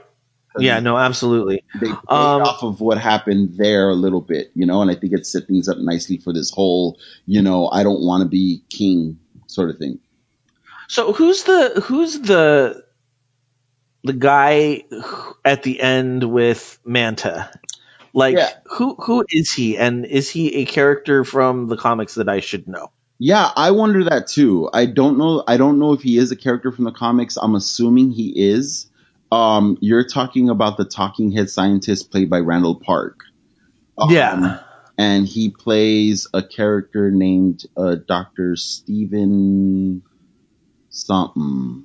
Um, yeah, I don't know. I didn't recognize, but I, I knew that that was going to be an important character just because sometimes when they choose a certain actor to play a, a role that's supposed to be like a bit thing and you're like, oh, that actor is too like popular and, and well known to be playing like a talking head that's not, we're not going to see again. You know what I mean? Yeah, yeah. Um, well, he's got he's got a, a, a marginally sized uh um he's a marine biologist who is a friend of Tom Curry and a younger Arthur Curry. mm, He has Yeah. more knowledge of Atlantis than any other surface dweller, although he helped Arthur develop his powers. He turned on him because he wouldn't reveal the location of Atlantis to him. What's his name in the comics? Stephen Shin. Stephen Shin. Oh, okay. Um, yeah, that was one of those things where if you know you're paying attention, you're like, oh, that that guy's gonna come back. Um, I don't. He seemed like he was in a different movie too, though. At the end, he seemed kind of uh, a, a little uh, uh, Jim Carrey Riddler kind of vibe from him. Like, what is he doing? Yeah, Like, he's yeah. really making some big choices there. Uh, let's see what else. Oh, so for me, the the biggest missed opportunity for me in this in this movie, the thing that I was kind of most bummed about, um, is that the Atlantans are all white people. Yes, That- that we seemed- we talked about that on the way out. Yeah, That seemed kind. Of, oh, you and you and Matt talked about that. yeah, we did. Uh, yeah, that seemed kind of an odd choice to me, um, especially given what was kind of uh, uh, presented by Zack Snyder when um, Jason Momoa was originally cast. Because I was a huge fan of of their take on Aquaman, specifically uh, in how they were relating this character and Jason Momoa playing this character to Polynesian culture right? Mhm. And and it made so much sense. It was such a no brainer. I thought, oh my god, yes, because you know Polynesian culture has so much to do. That life has so much to do with water and the relationship to water that it's like, of course, like of course, you know, Aquaman would be Polynesian or or Atlanteans or you know there would be some connection there. Um, Right. But they went a totally different way with it, where you know he's only brown because his father happens to be this light keeper who happens to be Polynesian, right? Like it's just like Yeah, it's yeah. just and then they spend the rest of the movie calling him a half breed, and you're just like, oh, Oh, and and Matt goes in 2018. Are we like? Is this a term that we're just throwing around? That like right, he like he he was very unsettled. I was unsettled by it too, but he was very unsettled by that term being used over and over again. Yeah, I just think like how powerful it could have been to have all of Atlantis be uh, uh, be uh, populated by Polynesians. That would have been amazing. You know what I mean? And that would have added so much more to that to that whole civilization or whatever. It would have connected it to the surface world. It- um, but I just I don't know. That was just kind of like oh man. Like I tried to put that out of my brain so that I could enjoy the movie. Um, but I feel like what a huge missed opportunity there. Like, Yeah, especially especially on the heels of Wakanda. yeah, exactly. yeah, absolutely. It, it, it could have been a, a, a, you know, um, what, what, what, um, Black Panther was to, you know, African countries, right? And culture. Yeah. And, um, you know, the representation that, that, like how important that was and how, what a, what a huge deal that was just like in, in terms of like popular culture and, uh, how people reacted to that story. Yeah, I feel like, damn, this, this could have been, you know, they could have at least tried for something like that. Um, but yeah, that was weird to me. It's like, oh, okay, so just like lily white, like pale, like what? I mean, I guess it makes sense because they're underwater. Under the ocean. Yeah. Yeah, you know, but they didn't even like say, I don't know, maybe they just wanted to stay away from the whole thing. But there was definite choice casting choices made. You look at Dolph Lundgren, you look at Patrick Wilson, you look at Nicole Kidman. It's like they're not William just white. They're- William Dafoe, yeah, they're not just white. They're you know, they're they're pale. So yeah, They're blonde white. yeah, yeah, exactly. So that was yeah, I was like, oh, I was kind of surprised by that take.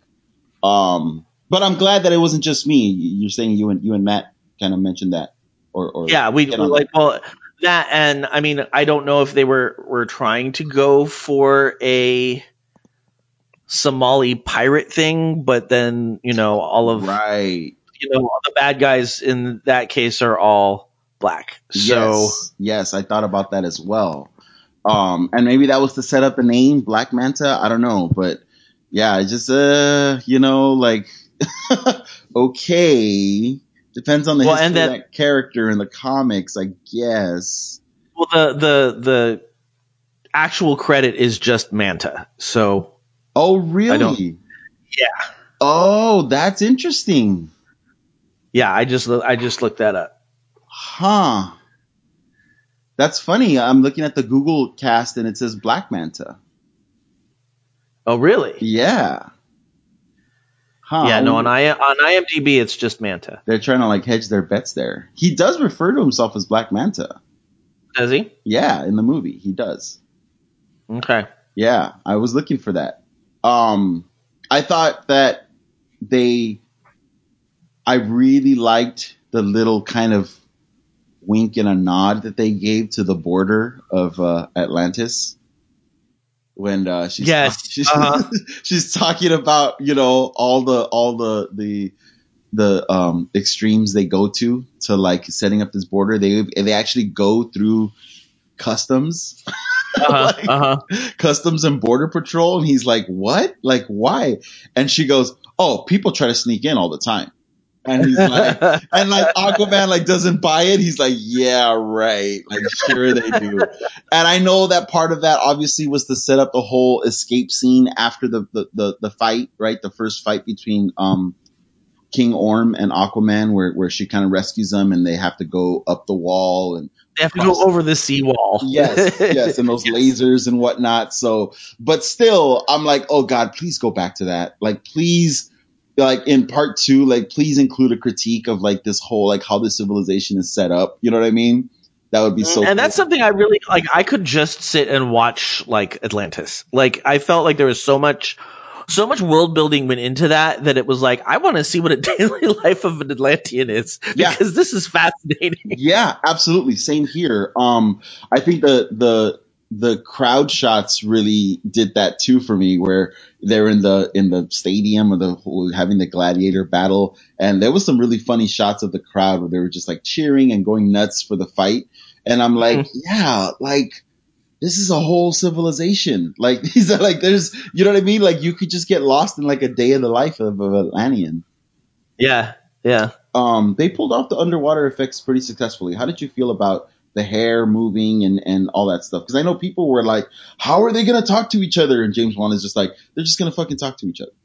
Yeah, why? Like, and that's the thing. You don't have to always science out every. It's it's a comic book, people. It's not real. Yeah, yeah. People, well, people were worried because the scene in Justice League, you know, f- they don't speak until Mera creates that air pocket, uh, right, Mhm. underwater, and then they start talking. And so after that, people were like, "Is that how they're gonna handle that?" Like, anytime there's dialogue, like they gotta have be it like in an air pocket or whatnot.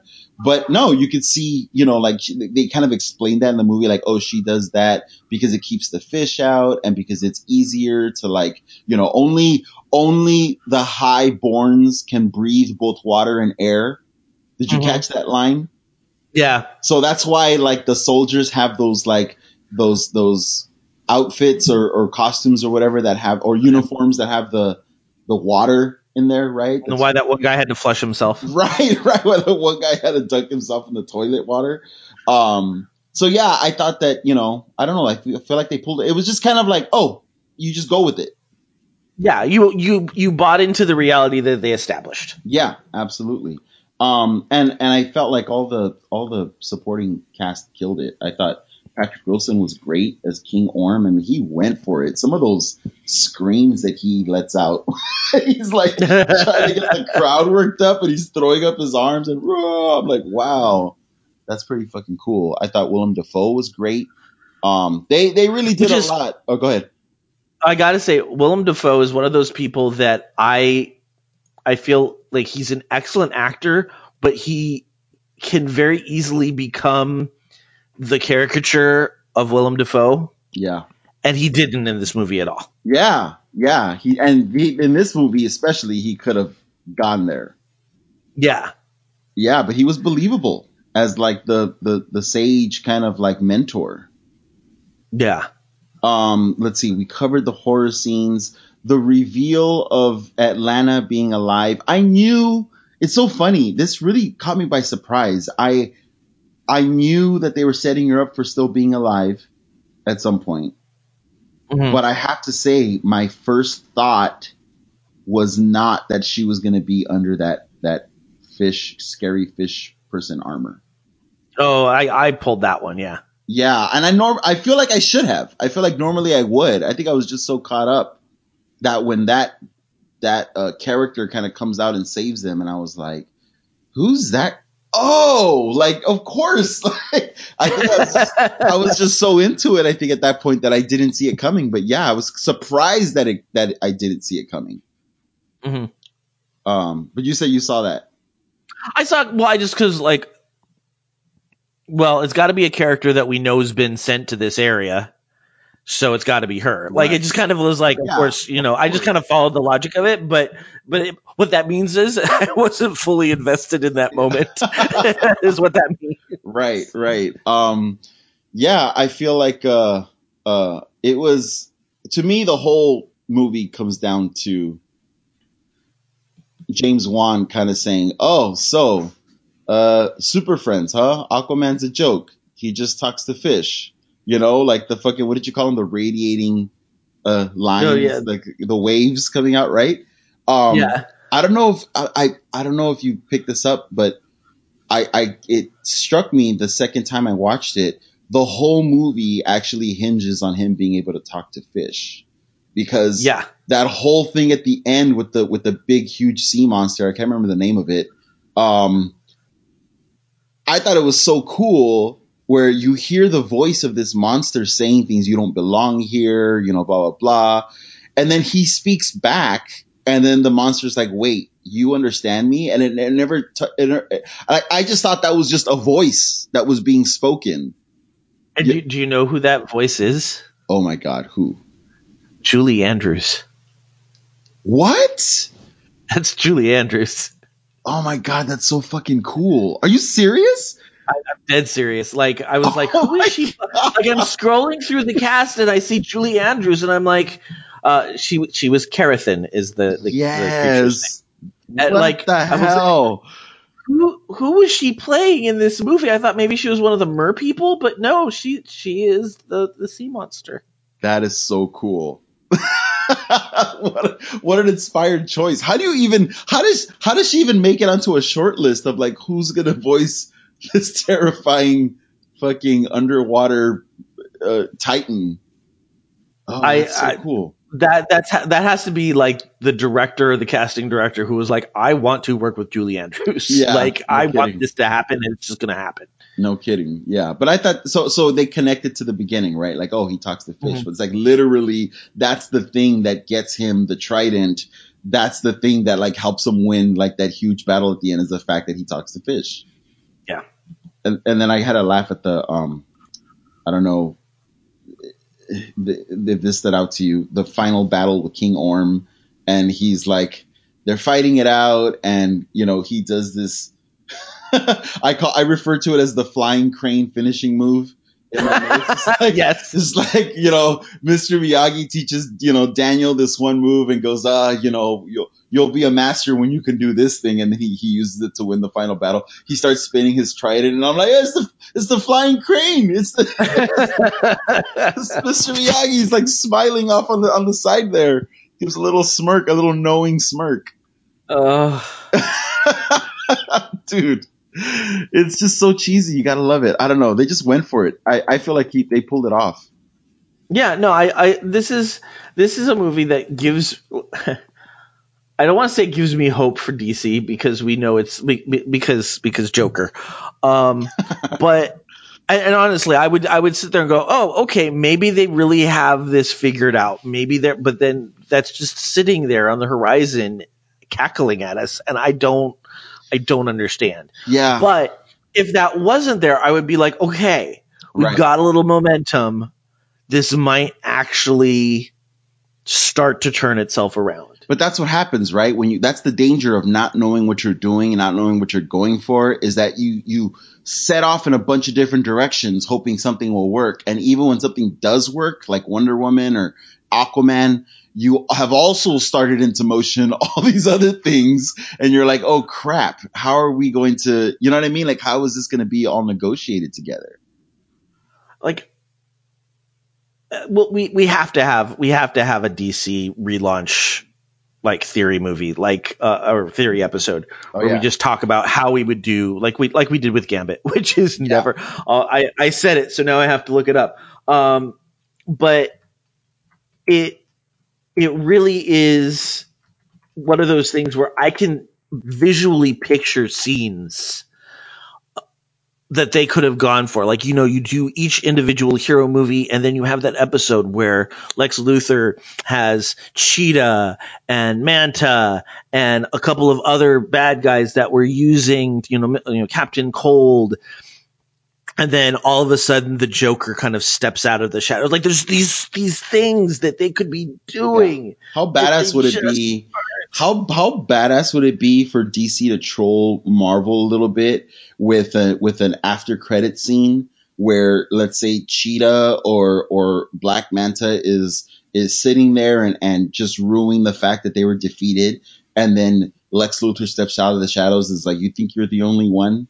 Like Yeah, like yeah, yeah. Lex Luthor is like the the Nick Fury of uh of, of the DC world, you know? Well, that's what he should be. That's Yeah. what he should be. And and like how somebody didn't kind of go, oh, this is the way we should go. yeah. I don't I don't know. yeah, let's cast that movie because I want to talk to you about who you would keep and who you would recast and who which actors and actresses you would use to recast certain roles. Yeah. Yeah, we'll get that on the. I, I just mentioned it to Rob today too, so we'll we'll get that on the schedule. I don't think we. I think that's going to take some prep, so we should probably like put it for like a month or so out, so that we Yeah. can really really kind of do a deep dive. Um, because I, because I invoked the, the the name of Gambit, I had to look up the movie and see where we are. So we'll we'll we'll end on a little Gambit movie update. Um, as of September, um, Screen Rant said a new rumor suggests that the much delayed Gambit film set to star Channing Tatum. Um, let's see. Uh, may begin filming in February of 2019. But the very first one that was posted yesterday said, but it's from Geelog advertisers, so I don't think that that's a legitimate thing. But it does say Channing Tatum may be leaving Gambit movie. Um, and it came up in Google News. Um, yeah, I don't see I don't see anything truly um the last I think the last time we reported it it was going to be more of a love story than a heist film. I think is the last time we God. talked about it and that was back in October. And so now um I I see nothing else since then. So so no Please no news on the die. Gambit front. Please let it die. I mean, there was that that tidbit of news last week where uh, Kevin Feige, I believe, said that Marvel could start producing X Men films in 2019. is that him just going, all right, hand it over. Let's take, let's fix this as Yeah. much as we can and get it done. Yeah, yeah, exactly. And I'm looking at the slate for DC, and there's only two films in 2019 for DC: Shazam and Joker. Uh, that that right there doesn't bode well, my friend. Right? Like That's it. that's it. And and we we didn't get Aquaman until the end. So Aquaman was the only movie in 2018 from DC. Wow, that's yeah. All right. I mean, they've got a bunch of stuff slated after Cy for 2020 has Cyborg, Wonder Woman 1984, Green Lantern Corps, Suicide Squad 2, and Birds of Prey in 2020. I doubt, I highly doubt that is all happening in 2020. Yeah.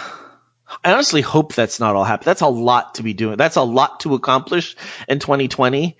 And if Yeah. if the first two aren't good, like you get Cyborg, I think Wonder Woman will be okay, but you've got Cyborg who we don't know. Um Wonder Woman and then from there it just keeps getting more dubious. Here. Yeah. so it's it's kind of like we're gonna like you know you might be able to peak with with Wonder Woman, but the rest of the rest of the year is gonna be like stop, it's already dead. Yeah, seriously. That's one, two, three, four, five.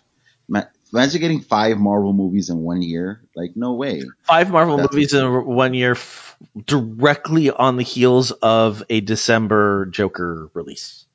Yeah, that's that's insane. This, oh God.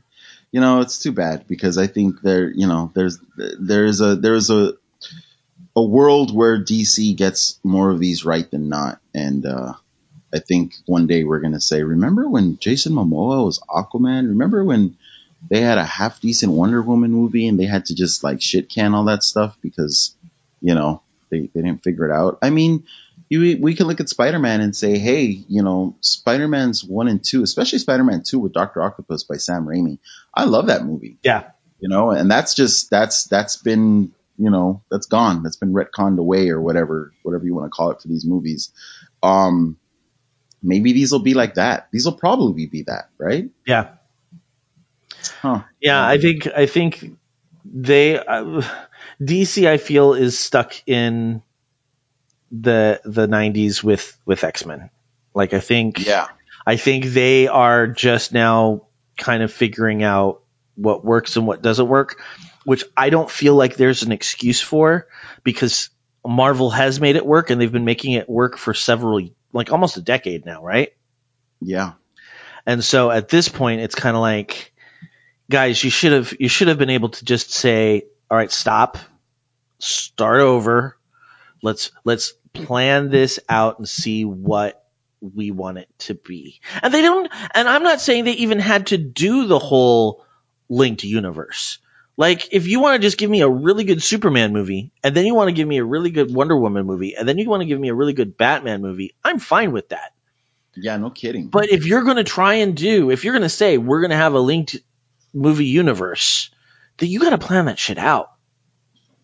Totally. And what a great reason for the these all these characters to come together then because all of their villains got together first. Yes, because Marvel has not set that up. Marvel does not like they have to they would have to start now building that up to get a Masters of Evil.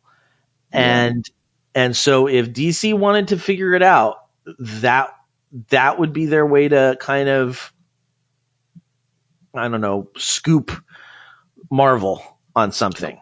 But but they have to start it now because I think Marvel's already like, well, where are we going to go? And there's somebody somewhere saying, well, we haven't done Masters of Evil yet. There's a lot of characters there that we can do some really cool stuff with. And that's really DC's I mean, that's their jam because they have they've done that already in the stories, you know, at, at a much uh, higher profile than Marvel has. Mm-hmm. Well, and that's the that's that's the big criticism that that Marvel has has come under is that they don't have very complex villains. But we got Vulture and we got Thanos, and, And I feel like and Killmonger, and so I feel like they're starting to they're starting to figure this out. And Killmonger, you know, there's some theories that he's still around. Yeah. Yeah. So maybe they're starting because once you get a Masters of Evil, then you've got the Thunderbolts movie franchise, and that'll be a lot of fun. Yeah, that would be a lot of that's like that's like next level. That's like phase five or six, I feel like, because to have something like Thunderbolts play out correctly, you have to set up, you know, the expectation and and what this really means, right? Mhm, mhm. Something like Thunderbolts doesn't happen unless you've got a whole history of like fandom and reading and you've lived with characters for a while and and you understand the tropes of like a superhero team book. Yeah, because the whole the whole idea of that is that they're they're villains that are tired of getting knocked around by by superheroes, and then this, this is one of the few good things that came out of the whole Heroes Reborn um, debacle is because when the Avengers were gone, somebody needed to take their place. So the villains were like, well, we can pretend to be heroes and not really be heroes. And then they found out that they liked being heroes and you get the Thunderbolts. That's a lot of, that's a lot of finagling to get to that Yeah. step. Exactly. But when That's you do, made that's what made it so cool. Right? yeah, yeah. And when you do, you have a Suicide Squad that works. Yeah, totally. That's yeah, absolutely. Instead, they're like, let's do Suicide Squad with no setup. Just No let's setup. just go Just- for just it. Toss it in there. Alrighty, sir. Have we talked the the ear off of this one? Yeah, we have. Yeah, this man, um, yeah, this is this movie's going to be one. Aquaman is going to be a movie that, regardless of what happens in the future with the character or whatnot, like this is going to be such a fun, just like comforting rewatch for me. I already know it, um, so I'm glad they, I'm glad they, they, they got it right enough. Yeah, yeah, dude, we're we're like just that statement. Aquaman is going to be a comforting rewatch for you. Yeah, just can you just meditate on that for a moment, right? Uh, any any shout outs this week? yeah, I want to try something different um, with the start of this year. And um, I want to start shouting out some of the cool artists that I follow on social media. So um, the, for today, I'm going to shout out to um, this really cool artist I follow on Instagram. Her name is uh, Rocio Cintron. And um, I'll, I'll send you a, a link uh, to her Instagram page. Um, she's a senior toy designer at Disney and uh, her feed is really cool. And I find there's a lot of there's a lot of artists out there that are working behind the scenes on stuff that we really love, and they're really great artists. And they're they're usually their Instagram feeds are a great way to see not only what they're working on professionally, but then all the stuff that they're into and all the great art that they're making on the side just for the love of it. Um, so Rocio is, is one of those people that I've been following for a while now. And if you're into that whole Disney, um, aesthetic, especially with the princesses and stuff, uh, definitely give her a follow or check her out because she does some really great work. That's awesome. Yeah. So that's what I wanted to shout out today. Very cool. I want to shout out to, since we're starting a new year, um, all the other people in the Geek to Geek Media Network. Um, we're doing kind of in the middle of rebranding and, and getting some, some new, uh, creators involved. In fact, on, uh, our little private channel, we've switched from, um, a podcast private channel to a creators private channel because we're not just going to be putting out, um, podcasts, uh, anymore. We're already kind of, you know, I know Rob does some streaming stuff and, and we we're actually pulling in a couple of streamers. Uh, I don't think anything's been formally announced yet, so I'm not going to announce names yet. But we have a couple of, of streamers that we're bringing in. But I want to say, you know, give a shout out to our, our new our new members as they're coming in, but also to Void and Beige and Rob and Katie and Chelsea, um, who've really just kind of made it fun to be uh, a podcaster to just kind of feel like I have a community of, of like-minded people that, you know, Ray and I can, can kind of bounce ideas off of and, and have, have fun with. So big shout out to, to our network. Cool. Uh, next week, are we going to try and, uh, uh, do Spider-Verse? I would love to because I love that film. Yeah, we got, we got a, a specific request from, uh, our, our friend, uh, Nick, who is going to, um, who was like, "Hey, can uh, can you guys do Spider Verse? We want to know what your thoughts are." And so we are going to try and and fulfill that request because we've been meaning to, but I just haven't had a time to go see the film. uh, but that's our friend Nick Kelly, and so we will get that. Uh, I will try and go see it and before our next recording. Awesome. Yeah. If just if just if it just becomes a, a motivation for you to see the the movie, then yes, go go see that. All right, so that's what that's what our next episode will be. Um, but meanwhile, all the music in this episode is by Bensound and is being used under Creative Commons license. You can find more music by Bensound at bensound.com. Geektitude is a proud member of the Geek to Geek Media Network. Check out other Geek to Geek shows such as the Geek to Geek podcast, the uh, Geek Fitness Health Hacks, uh, and Tea Time with Katie and Chelsea. And make sure to join our Reddit community at reddit.com forward slash r forward slash geek to geek cast. Um, we're also on Slack, which you can uh, get to on our all of our. I think all of our websites at this point have a link to the Slack channel. Uh, you can f- currently find us at geektitude.com as well as on Apple Podcasts, Stitcher, Google Play, and other podcatchers out there. Please leave us a review and spread the word. If you'd like to contact me, you can send me an email at joehogan at geektitude.com. You can also follow the show on Twitter at geektitude or me personally at Epic Grays. Ray, where can we find you? Um, as always, I am across various social media platforms at Ray Vargas3. So if you go to Facebook or Instagram or Twitter, um, and just look up username Ray Vargas3. I'll be there, and that's my website as well. So if you want to see some of my artwork, you can check it out at rayvargas3.com. Awesome. Well, that's been uh, again another long episode. so thank you for sticking with us. Um, and until next week, keep it geek. The Red Legion took away our home. Dominus Ghaul has stolen our light. But from the ashes, a fire team of guardians rise to. Guardian down. Wait, wait, wait. Who was that? Titan, no jump good. This is Happy Hour from the Tower. I'm T. I'm Nick. I'm Brandon. And we're going to talk about all things Destiny. Why we play. Why we love punching aliens in the face. And why T's aim needs a little bit of work. Have you got that? Say you've got it. Say something. A podcast for players of all levels. Find Happy Hour from the Tower on iTunes, Stitcher, or at happyhourfromthetower.com. Eyes up, Guardian. Time to give up the ghost. It's Happy Hour from the Tower. First round's on us.